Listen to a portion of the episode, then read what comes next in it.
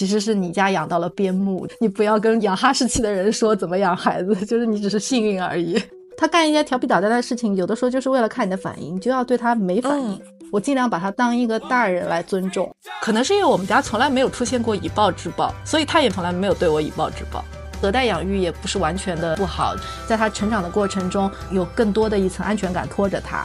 规矩不一样，对小孩来说他就会混乱，或者他就会钻空子。他说：“其实小孩最后就是长成你的样子。读了很好的学校，当全职妈妈，那个满足感，我觉得是可以对抗这个焦虑的。哎，说的严重一点，这可能是我的救命稻草吧，就这种感觉。”女生们退后一步，让爸爸有机会。小孩没有人管的时候，他自然就上去了呀。可能要放低预期，我觉得这可能是一种生活的智慧。有句话说叫“生完孩子绑住的只有妈妈自己”，但是只有你自己是对这个工作结果百分之一百负责的。如果你要生孩子的话，你要先想清楚，这是第一。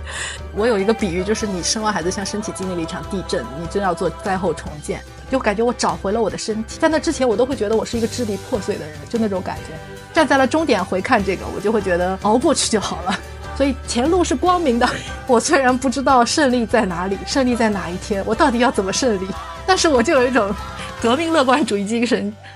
Hello Hello，大家好，欢迎来到畅所欲言。上一期呢，我和颠颠一起回顾了二胎生产故事，也跟他聊了剖腹产需要注意的各种事项，以及产后恢复当中需要注意的各种事情。那这一期呢，我们会接着跟颠颠请教一下育儿道路上的小心得，包括家庭关系的相处以及夫妻的相处之道。当然，最重要的还有在育儿道路上如何更好的坚持。革命主义乐观精神，那就让我们开始吧。还有两个，我觉得我也想要快速问一下颠颠的，一个是听友群里面大家问的问题，因为我我跟大家渲染了一下，川川跟珊珊是两个多么独立可爱，然后又乖巧的男孩子，大家的问题就是要怎么样养出健康独立的乖宝宝，就是这个话题是不是有点大？我首先就是想对这件事情的，因为 C C 跟我虽然是好朋友，也是以前大学期间就一直在一起嘛，呃，但是其实你如果能看到更多我的宝宝的日常分享，其实就是从社交媒体上。我想说的一点就是，社交媒体上放出来的都是高光时刻，你对我的小孩的印象都是经过编辑的，稍微有一点点不一样。毕业十周年当时回北京聚餐的时候，其实我印象很深，全场有很多宝宝。但是川川跟珊珊真的表现的特别好，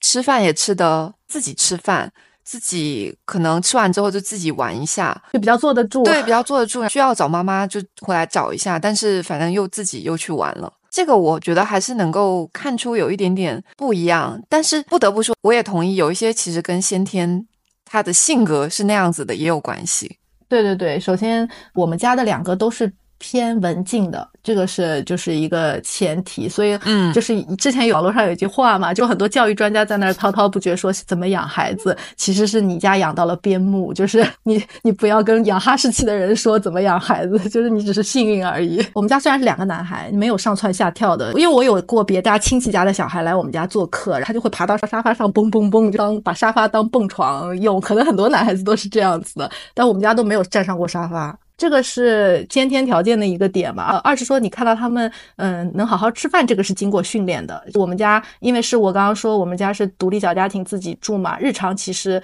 呃，我当全职妈妈之后，呃，家里其实就是我跟阿姨带宝宝，那话事人就是我嘛，所以我就是是不允许他们，他们都是乖，从第一口辅食开始就是在桌子上乖乖的坐着吃饭，坐在大人的餐桌上，也没有给他们单独的小餐桌，闹了要下去了也不会追着喂的。有的时候我不是周末去。我妈妈家了嘛，我妈有的时候就会忍不住要追着去喂一下，因为我们在外妈家基本上只住一个晚上或者什么的。就是偶尔发生的话，我就觉得我也不要去太管着我妈，也是一种隔代亲。对对对，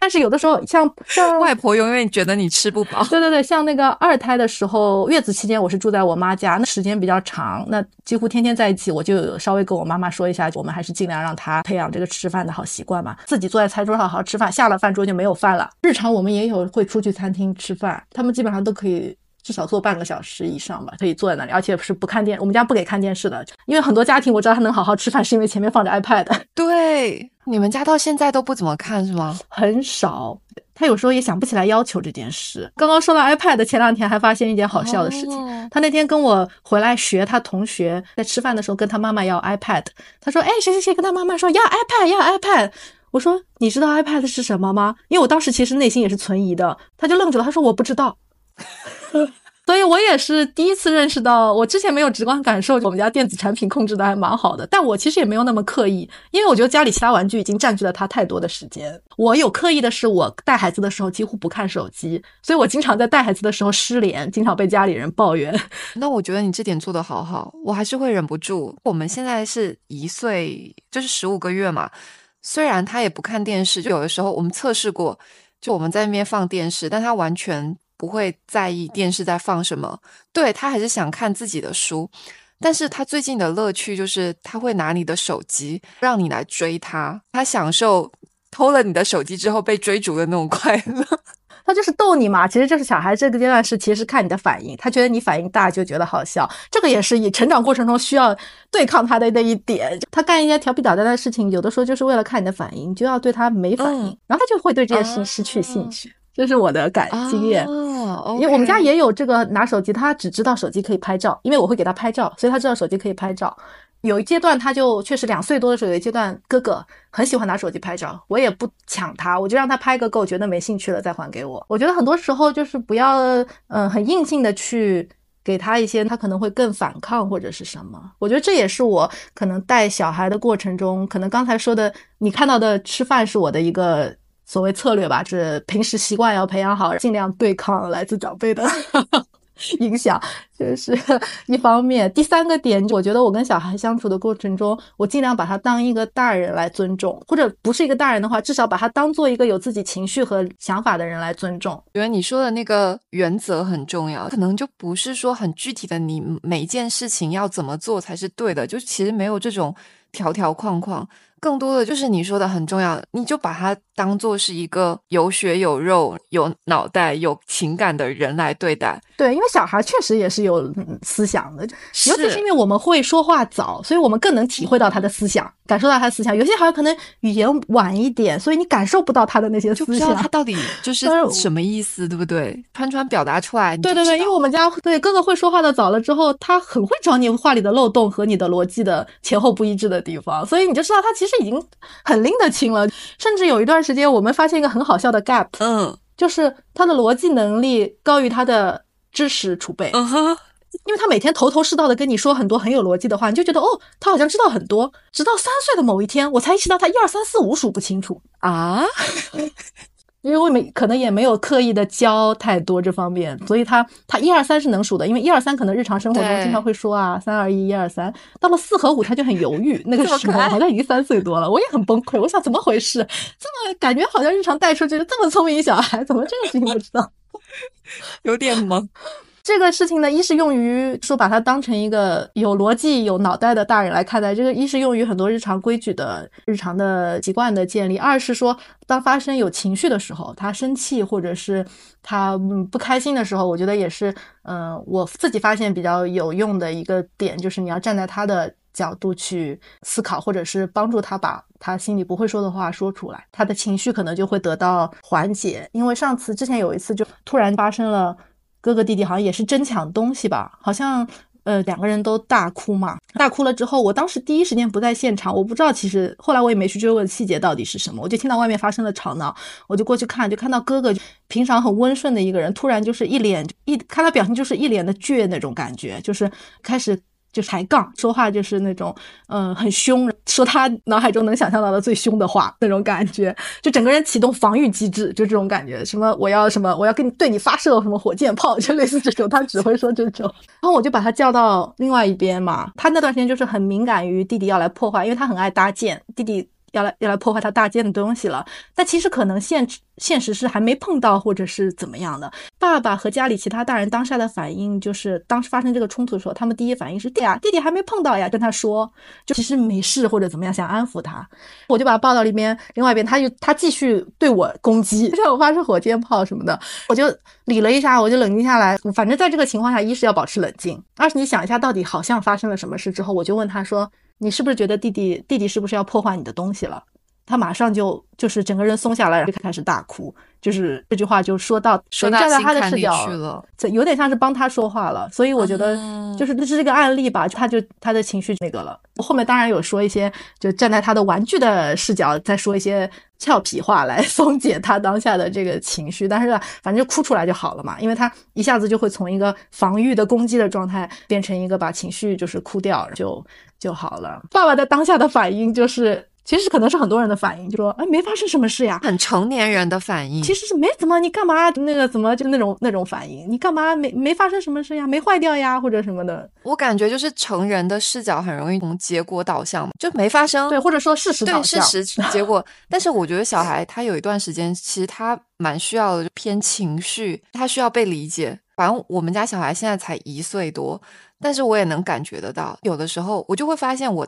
自己带他的时候，他的情绪是非常稳定的。但是有的时候，阿姨带他，因为从阿姨的角度，我也可以理解，因为这是他的工作，他肯定是要完成每一个细小的工作任务。那有的时候，宝宝就会比较调皮，比如说我们最近很不爱去洗屁屁，就拉完臭臭之后就开始躲起来。阿姨就要找他抓他去洗臭臭，这个过程就会很对抗嘛。但是如果是我去带他洗的话，嗯嗯，我可能就会用一些办法，花言巧语也好，或者是其他威逼利诱也好，会让他接受这个事情，包括情绪上的体会，以及你需要更好的去理解小孩，你需要去找到每个小孩他的那个点，你要有一点点利用那个点 去顺着他。对，就像 C C 说的，就是有刚才。也有一个点，你跟他沟通，可能站在他的视角，你要用很多游戏化的语言去跟他说。比如说，像我们小男孩，任何就是跟交通工具有关的话，就很能控制他。比如说，不愿意吃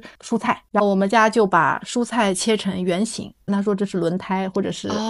呃汽车或者火车，他就吃了。很高兴吃，越吃越多。我要学习一下，或者是一些什么地方他走他走的慢啊，你想让他快一点，你跟他说快点快点，没肯定没有用。你就跟他，我有一般采用的方法就是开始唱跟火车和汽车有关的歌，或者就跟他说什么什么发射，然后他就快冲出去了。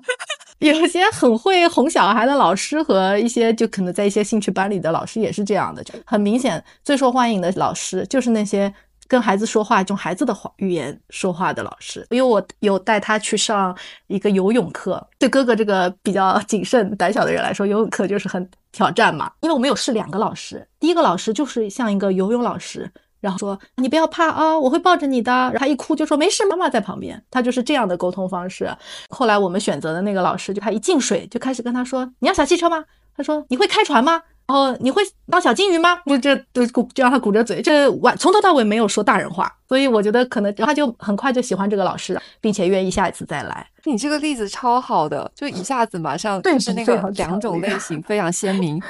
对对，超级。包括我可能以后选择老师或者选择幼儿园，可以观察老师是不是会这样。嗯，这个我必须得记下来，这一趴太精彩了，有很多可以实操的东西。我觉得我明天就要实施一下。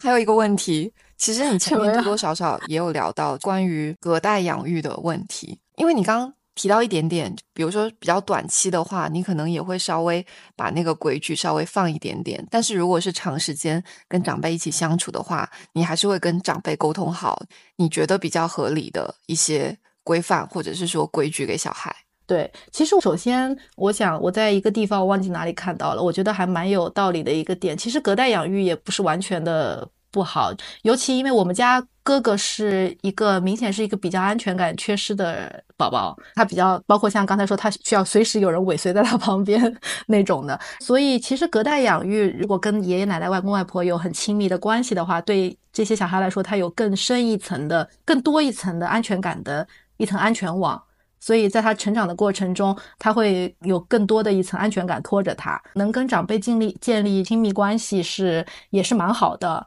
这个是一点。但二是呢，我感觉实操下来最大的问题就是会大家的规矩不一样，规矩不一样，对小孩来说他就会混乱，或者他就会钻空子，就会变得油油腔滑调。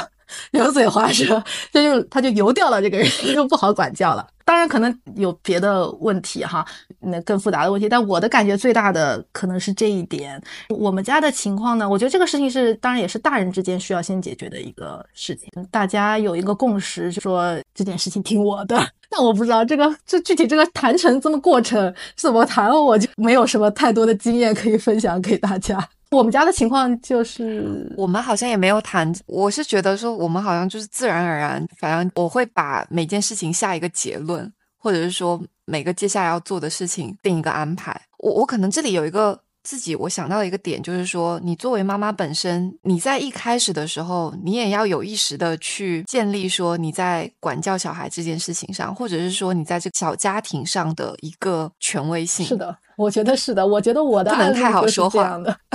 因为这件事情深深刻的反映在我的宝宝身上。我们家在外婆奶奶那里得到了小零食之后。会先来跑来我面前征求我的同意，能不能吃？天呐，在他心里，对，就刚才 C C 有说到，妈妈自己也要建建立自己在家人心目中的权威嘛。我们家其实是自然的，好像我就是有这个权威的。我从小好像就是这样，我的很多事情都是我自己做决定的，包括像高中的时候选文选理，其实爸爸妈妈的意见跟我是不一致的。但是我就说了，我想选文科，然后我的理由是什么？不是很感性的喜欢这种理由，我就是有逻辑的、有策略的理由。他们就让我选了文科，也没有多说什么。当时我觉得我爸爸有一句话，就是说，哦，他自己的事情他自己决定。所以在十几岁的时候，我们家就已经是这样了。所以在生小孩子这件事情上，就听我的，他们没有过多的对我指手画脚。所以我在家里应该是比较有权威的。那体现在娃这点娃的身上呢，有一个真实的反馈。我们家有的时候奶奶或者是外婆会带他们出去玩的时候，难免就是在超市里买一些小零食什么的嘛。他们有的时候是带回来啊，或者有的时候甚至在当场就吃啦。嗯，如果是带回来的话，有的时候娃会到我面前来问一下我能不能吃，他不会自己偷偷的吃掉。二是如果在当场就吃掉了的话，他回来会跟我说他吃了什么东西。他也不会觉得好像要跟我躲着这个事情，某种程度上就是征求我的同意那种感觉。我我等一下，我一定要问这个。我觉得我接下来就到这个阶段了。小孩会知道你对这个是有要求的，但同时你的要求又不会让他觉得有点恐惧或者是害怕，以至于不敢跟你说。我觉得这个度还蛮难把握的。我不知道你是怎么立这个规矩的。如果是就吃零食这件事情上的话，我们家完全没有说完全不能吃。嗯，首先我当然是会选择就是配料比较比较干净的零食，嗯，而且每次吃的话，可能就比如说是米棒一个两个，或者是就是是量是比较少的，而且就是就是吃的时候，我也会跟他就是很开心的说去吃这个东西，不不会说好像本来就以一种不好的态度说啊你要吃这个，然后虽然又给你吃，然后又跟你说这不好，好我不会做这样的事情。控制零食的这个出发点主要是为了让他们能好好吃正餐嘛。或者选择更健康的水果，或者是酸奶、牛奶这一类的，所以包装的东西其实是很少买，经常在我们家买来就是过期的这样命运，可能是这个规矩比较明确，我们家一以贯之就是这样的。呃，可能在。一些时候，我现在也说不清楚了，可能偶尔可以吃一下，但是又不是太多。嗯，吃完他也不会要更多，我就这种感觉。这时候他有时候会要更多的话，我就跟他说，给他一个理由，可能有的时候会说肚子要爆炸啦，类似这种的话，然后就是很。小朋友的那个角度，对对对，这个或者说我我我后来儿子有反驳我，我有时跟他说肚子里要肚子里要塞不下啦，他有一次指着背后自己背后跟我说可以放这里，怎么这么可爱？他也会跟我有来有回，就我们家就是一个这么有逻辑的小孩，他也不跟你我们家的特点，他不跟你无理取闹的，就是你你跟他说不能吃了，他不会说啊我还要吃，从来没有很少有这种事，他就跟你用逻辑来试图。说服你打败不了他，对，就这种感觉。所以，呃，你刚才也开头说 terrible two 嘛，就是我们家就是没有经历 terrible two，因为所谓的 terrible two 应该是很多小孩出现哭闹的现象，就是想其实是某种程度上是争夺控制权嘛，就是跟妈妈之间就谁能决定我要做什么，就是谁能有决定权利。对，这种时候，我们家很多时候没有哭闹，都是在讲道理，找到对方的逻辑漏洞。虽然是荒，有的时候是荒谬的道理，什么吃的 放放不下了可以放屁股后面，什么这种的，但确实有可能是因为我们家也没有大人也没有过表现出情绪失控或者是打骂，所以他也没有学会这一套。我觉得，因为我有见过外面有人妈妈自己会情绪失控，或者是老一辈自己会用一种比较凶的方式，或者是拒绝啊，或者是管教小孩。我们家也都一直都是讲道理，所以他可能也学了一套讲道理的方式来博导。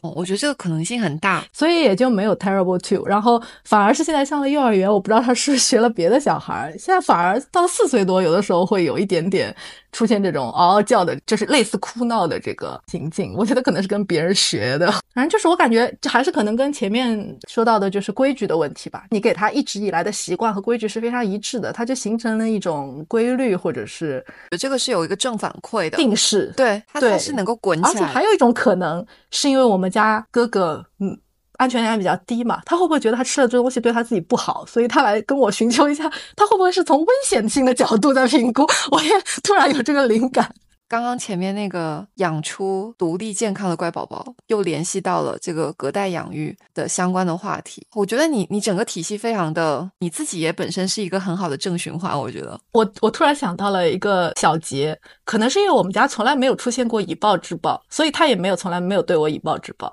哦，我都是给他一个道理的，就算是 荒谬的道理或者是游戏的道理，但是是我就是有一个逻辑的跟他说，因为这样所以这样。我经常拒绝他所有事情都是给他一个理由的，不是说不行不能，对，没基本上没有过直接的拒绝说不给他理由的。我们家一般都会接受那个理由。我觉得这点对我有点启发，哎，就，所以可能方老自己也学了这个方式，想要用道理征服你，而不是大喊大叫来征服你。我刚刚前面不是在讲说。我跟我们家阿姨给小朋友洗屁屁这件事情，我感觉我帮他洗屁屁，他就没有那么大的反抗，但是阿姨就会有一点点，有点你说的这个道理，就是我反正就是嘴巴是不会停的，我会一直跟他讲，你不你不这么样做的话，可能会怎么样哦，所以你要不要想一下，我们还是去洗一下，我会一直这样子的，不停的这样跟他讲，阿姨可能就还是会习惯性跟他说，不洗屁屁怎么行呢？不能不能不洗哦，你告诉他都是一个指令。对一个结果或者是一个要求，但是你没有告诉他 why，或者是说你跟他去商量的那个语气，我觉得我明天要跟阿姨聊一下。对，就小孩其实也是很会，尤其越长大，你会发现他越越来越会见人下菜碟嘛。因为小孩的很多事情就是从你身上学的嘛。呃，尤其越来越大的时候，可能要注意自己的言行，就确实是所谓的言传身教。因为我有一次去幼儿园探园，就是在择择园择校的时候，幼儿园探园就跟人家招生老师就是随瞎聊，他就说，嗯，很多家长现在焦虑小孩以后长大成为什么样的人呐？我要用什么方法让他变成这样那样的人？他说，其实小孩最后就是长成你的样子，你是怎么样的，他基本上就是怎么样的。家庭教育的影响大于学校教育或者是其他的一些社会影响。我觉得前面我们聊了挺多跟育儿相关的一些课题，我觉得非常的实操，非常的赞。接下来这部分，我觉得应该要再回归一下妈妈本身。其实前面颠颠也有聊到嘛，你自己其实也有经过一段时间的挣扎也好，就反正也肯定是会多多少少有一些。包括自己也会给自己一些心理压力啊，或什么都有的。就只要你当妈之后，都会面临这样的一个情况。我不知道你平常怎么调节自己。我反正是经常，我有一些疑惑的时候，我就会找颠颠聊几句。对，这也是找别的妈妈或者所谓的妈妈群里，也是一个很好的方式，跟大家瞎瞎瞎聊聊天，也是蛮舒压的。我自己是一个比较 inner peace 的人，我自己情绪起伏也不会很大，所以对我自己来说，比较大的挑战就是所谓的当这个选择当全职妈妈的这个时候，多少会有一些焦虑嘛，说我是不是。跟这个职职场脱节，跟社会脱节了。呃，看到别人升职加薪、走向人生巅峰的时候，就那种感觉，就感觉自己是不是落后了？因为我们听众可能不知道我们的背景，你会觉得会有一种无形的压力。读了很好的学校，当。当全职妈妈，我觉得当时我帮助我就是走向这条路。是我当时做决定的时候，刚刚可能还没有补充到的一点，就是我当时决定的时候，其实我身边，因为我其实呃工作的单位应该也是所谓的这个什么高薪金融的这种呃公司，我当时其实身边应该有至少三个女性是有 gap 过两年以上的，两年左右吧。一个是因为生孩子，另外一个是因为自己身体的原因，他们现在都是三十五加四十加了。啊，也在比较 senior 的位置上。你要是不提这件往事，根本也没人知道他们曾经发生过 gap 两年的事情。就我觉得这也是我当时做决定的一个很大的。当然他们的时间没有那么长，他们只有两年。但是他他我身边有这样活生生的，而且是三个案例，就都坐在我工位方圆五米以内的位置上，而且他们现在都很很好啊，就职业发展也不错，所以我觉得，呃，一是身边看到了这样的实力啦，二是也也有这个，所以我呃做出了这样的选择。但是说到进入到日常生活，呃，肯定还是会有一些焦虑嘛。我自己的方法就是我给自己安排了很多的就是课程，包括去报名了这个 CFA 的考试，我自己还那时候还有段时间学了一段时间大提琴，我还报了一个法语课。法语课坚持的时间更短，大提琴也就坚持了一年，CFA 算是有考完。我另外有报一些就是 MOOC 的课程，跟我自己的专业是比较相关，算是拓展的一个一个一个课。我是有付费，是要交作业，以此来监督自己完成这个课的，因为不然很有可能你就。把这个视频收藏了，收藏是不是？嗯，很多时候像 B 站的收藏夹里躺着很多 时间很长的那种东西。反正我就是有给自己安排了很密的时间表，所有孩子睡了的时间，我其实都在给自己搞这些事情。呃，当然其中有坚持下来的，有没坚持下来的。但是我觉得在那些时间里面，我是会忘记自己，也不叫忘记自己是妈妈吧，比较投入在自己身上的。当有摄入到新的信息或者知识的时候，会对自己就那个满足感是，我觉得是可以对抗这个焦虑的。我觉得这可能是可以，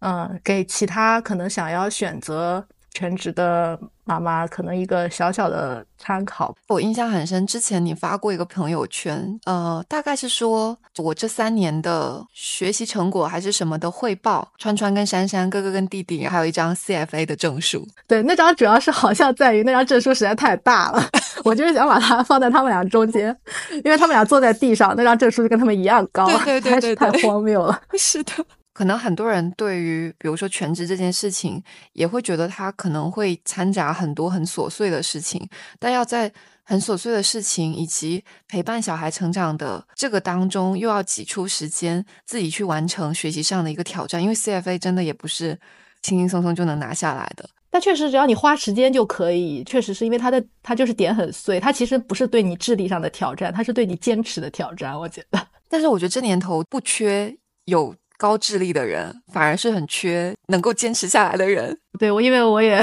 这可能是哎说的严重一点，这可能是我的救命稻草吧，就这种感觉。你会觉得，那你全职了三年，你你自己有有什么？你自己获得了什么，或者你自己的方面有什么发展的时候，我就会把这个当做自己的一个心理安慰。但这个，呃，我自己清醒的时候是认识到，其实这个东西也没有太多实际的意义。但是在当下，就是能缓解这个焦虑的情绪吧，我觉得是这样子。然后包括其他的一些兴趣爱好类的发展，就会觉得好好利用这个时间做一些自己感兴趣的事情。因为你如果正常上班的话，可能是不太会。对对对，我当时有一种自己在上老年大学的感觉，就自己给自己安排了一套老年大学的课程。刚刚你说的描述。住下来，你想又要学各种课程，又有各种，比如说学习乐器啊，锻炼身体啊，真的，你每天应该都很满诶，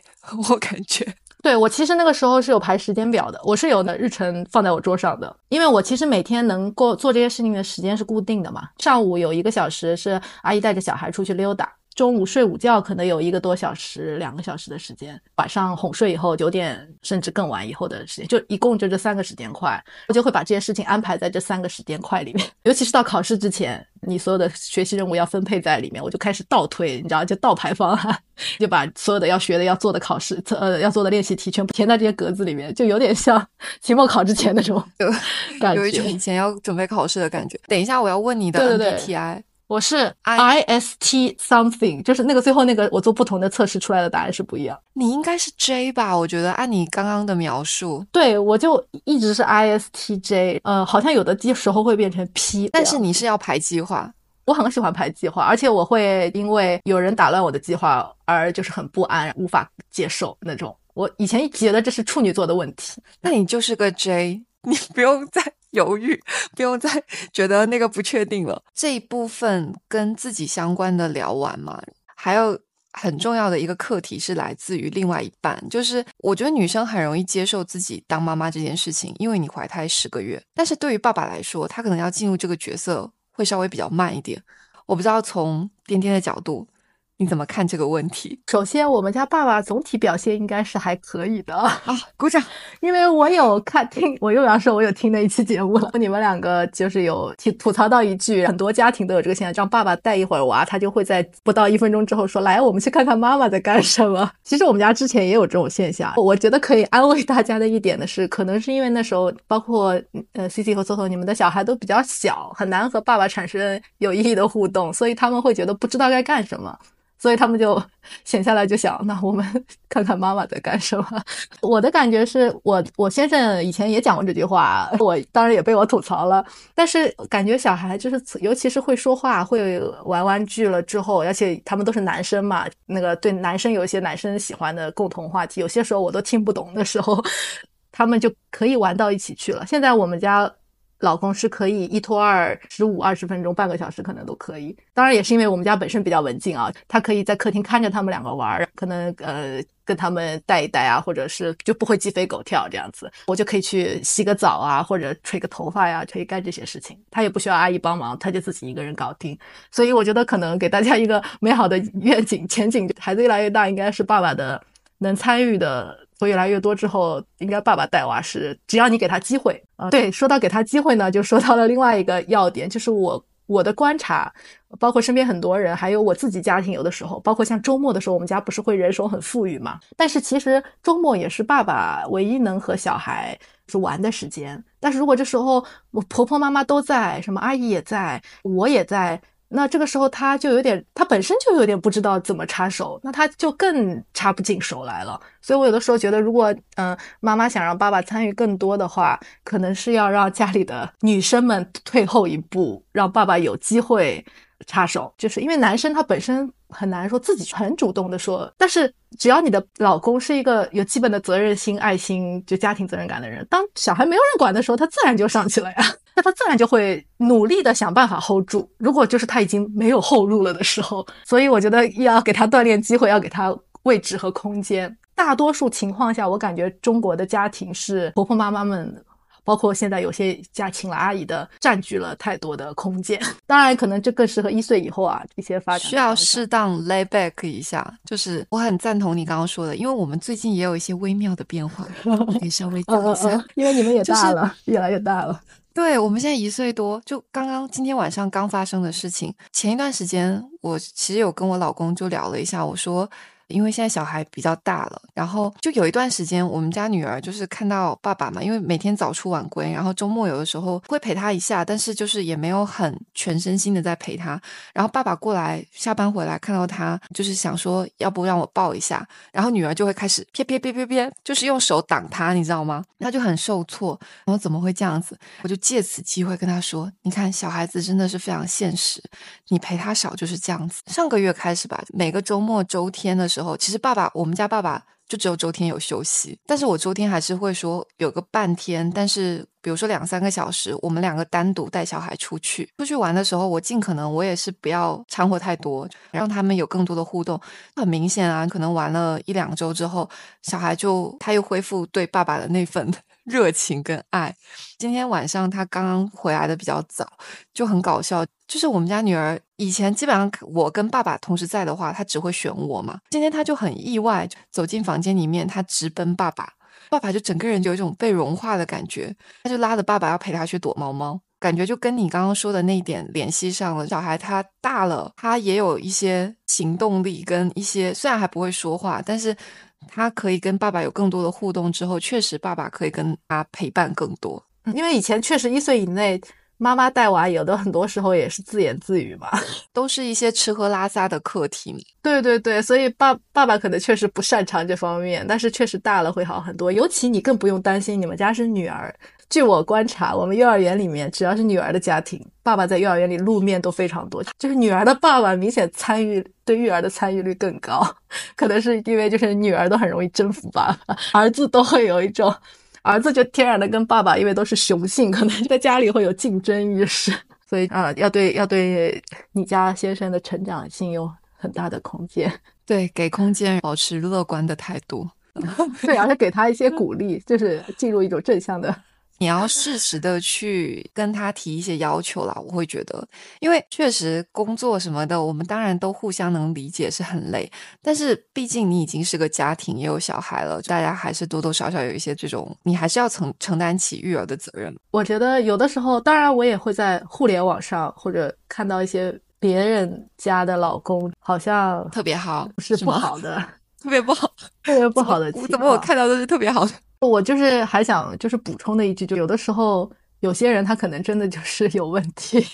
我们女生吧，或者我也不知道是不是女生，我发现有的时候女生包括婚姻啊，包括带小孩，有时候会有一种要去改变男生的幻想。当然，可能很多人也已经打破了这种幻想。我觉得带娃这件事上也是的，好像会幻想他以后会怎么样，但是有的时候也是要认清这个人的本质，而且你也很难去改变一个人。是说实在的。特别是大家都一把年纪了，就是对，就如果你很要强压的去改变他的话，可能有的时候对你们的关系也不是一件健康的事情。反正因为刚才说的是积极的一面啊，就爸爸可能随着孩子长大，越会越越来越呃主动的参与，有有效的参与。但是呃有的时候人也 是很难改变。反正我怎么这么马克思，感觉总要说一体两面的话。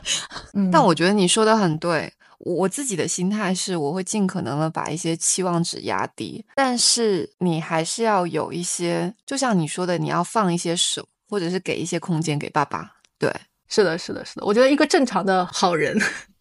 如果你当初选择嫁给他，应该是对他的本性有一些了解。如果一个正常的好人的话，应该就会拾起这些责任。对，同意。我觉得今天晚上真的是，我会觉得应该是大家听下来会很有收获的一期，因为都是实战的经历。我不知道颠颠还有其他的一些补充吗？你刚才讲到一个点，我觉得我也是很同意的，在生娃这件事情上，包括带娃这件事情上，可能要放低预期。我觉得这可能是一种生活的智慧，放低对别人的预期。包括你现在如果在犹豫要不要生娃的时候，不要预设别人会帮你多少。可能有句话说叫“生完孩子绑住的只有妈妈自己”。我觉得我在生起之前是没有。当然，这句话可能很多人说，但我没有深刻的体会到这件事情。我当时当然，妈妈们都会说啊，会帮你带的，或者什么什么，会有这些人说这些话。好像老公，尤其在你产怀孕的时候，也会对，好像感觉表现挺好的那种感觉。但其实真正生下来之后，可能在事务上，很多人可以帮你分担很多，当然有可能会捣乱一些，正面负面都会有。但是在精神上，我觉得绝对的生孩子真的是妈妈百分之一百的责任。所以百分之一百是妈妈的责任，我是我是有这样的体会的，精神精神上这个可能很难阐述，有点像你在一个公司工作的话，这个项目你是或者这个团队你是负责人，你是要对结果百分之一百的付出，就是百分之百的负责。有可能你有下属，有可能你有别的别的团队的同事在任务上可以帮助你，但但是也有可能会给给你捣乱。但是只有你自己是对这个工作结果百分之一百负责的，只有你是。能定方向，或者是想办法，或者是找资源，或者是只有你一个人是要担起这些方向上，或者是这些责任层面上的事情的，其他人都只能是一些任务上的分工而已。我是这样的感觉。对，然后他完不完成的好也不一定，就是理想状况就是你完成的好。对，就是你派给他的任务，但是到底怎么走，完成好是惊喜。对，然后不不需要你收拾烂摊子已经不错了。对，就是这种感觉。但我觉得这我们两个，C C 和我已经是家庭状况比较，我们的原生家庭，包括先生，应该都是已经比较是关系比较好啊，都比较支持的状况了。我们还依然会有这种感觉，更不要说是可能有一些呃更情况更复杂的女生了。如果你要生孩子的话，你要先想清楚，这是第一。第二就是，如果你已经生了娃，我的感觉就我自己生，现在已经第一个娃已经四岁了，第二个娃已经两岁了嘛。我我想我应该是有资格说，就是我感觉确实是第一年最痛苦。可以给大家一点安慰的话，第一年过去了之后会越来越好的。当然后面会有后面的问题，教育啊或者是什么呃其他的一些，包括有二胎的话，二胎的相处啊这些问题。但是第一年，因为你自己身体有经历了很多嘛，我当时我我有一个比喻，就是你生完孩子像身体经历了一场地震，你真要做灾后重建。你身体上、情绪上，包括带是带娃这些事物上，确实第一年是最压力最大，会最让你感觉难过的、难难熬过去的。但是过了第一年之后，会越来越轻松的，因为接下来的事情确实都变成了一些事务上的一些成年人可以理解处理的事情了，不再是一些非常原始的，或者是不再是很多那种非常对动物性的一些事情了。我觉得就会越来越好，你可以越来越用自己本身的生活的方法，就是去处理更多事情，自己也会状态越来越好。所以前路是光明的。你的一胎产后第一年跟你的二胎产后第一年相比，哪一个更辛苦？我觉得我好像身体上，我会都会觉得我是在五六个月的时候，孩子五六个月的时候。感觉我的灾后重建完成了一部分，就感觉我找回了我的身体，就觉得好像我可以走走出去大街上自由的活动了。在那之前，我都会觉得我是一个支离破碎的人，就那种感觉，也可能跟那时候哺乳啊什么的，你老是 袒胸露乳的之类的什么有关系，就感觉自己真的很像一个动物，就像刚才说的，嗯，包括身体上还有一些伤口啊或者什么的，所以我都是在五六个月的时候，感觉自己身体上找回了自己。完整的一个人的感觉，但是心理上我会觉得第二胎我反而更好过，因为我多少有了一些掌控，我大概知道会发生什么事。也可能是我就所谓的什么 ISTJ，就是我好像如果对前面有预期，然后知道有计划，我就会安心很多。对我到二胎的时候，我会知道，比如说一胎的时候，我们家有一个来自我老公的早起床基因，他小时候也是这样的。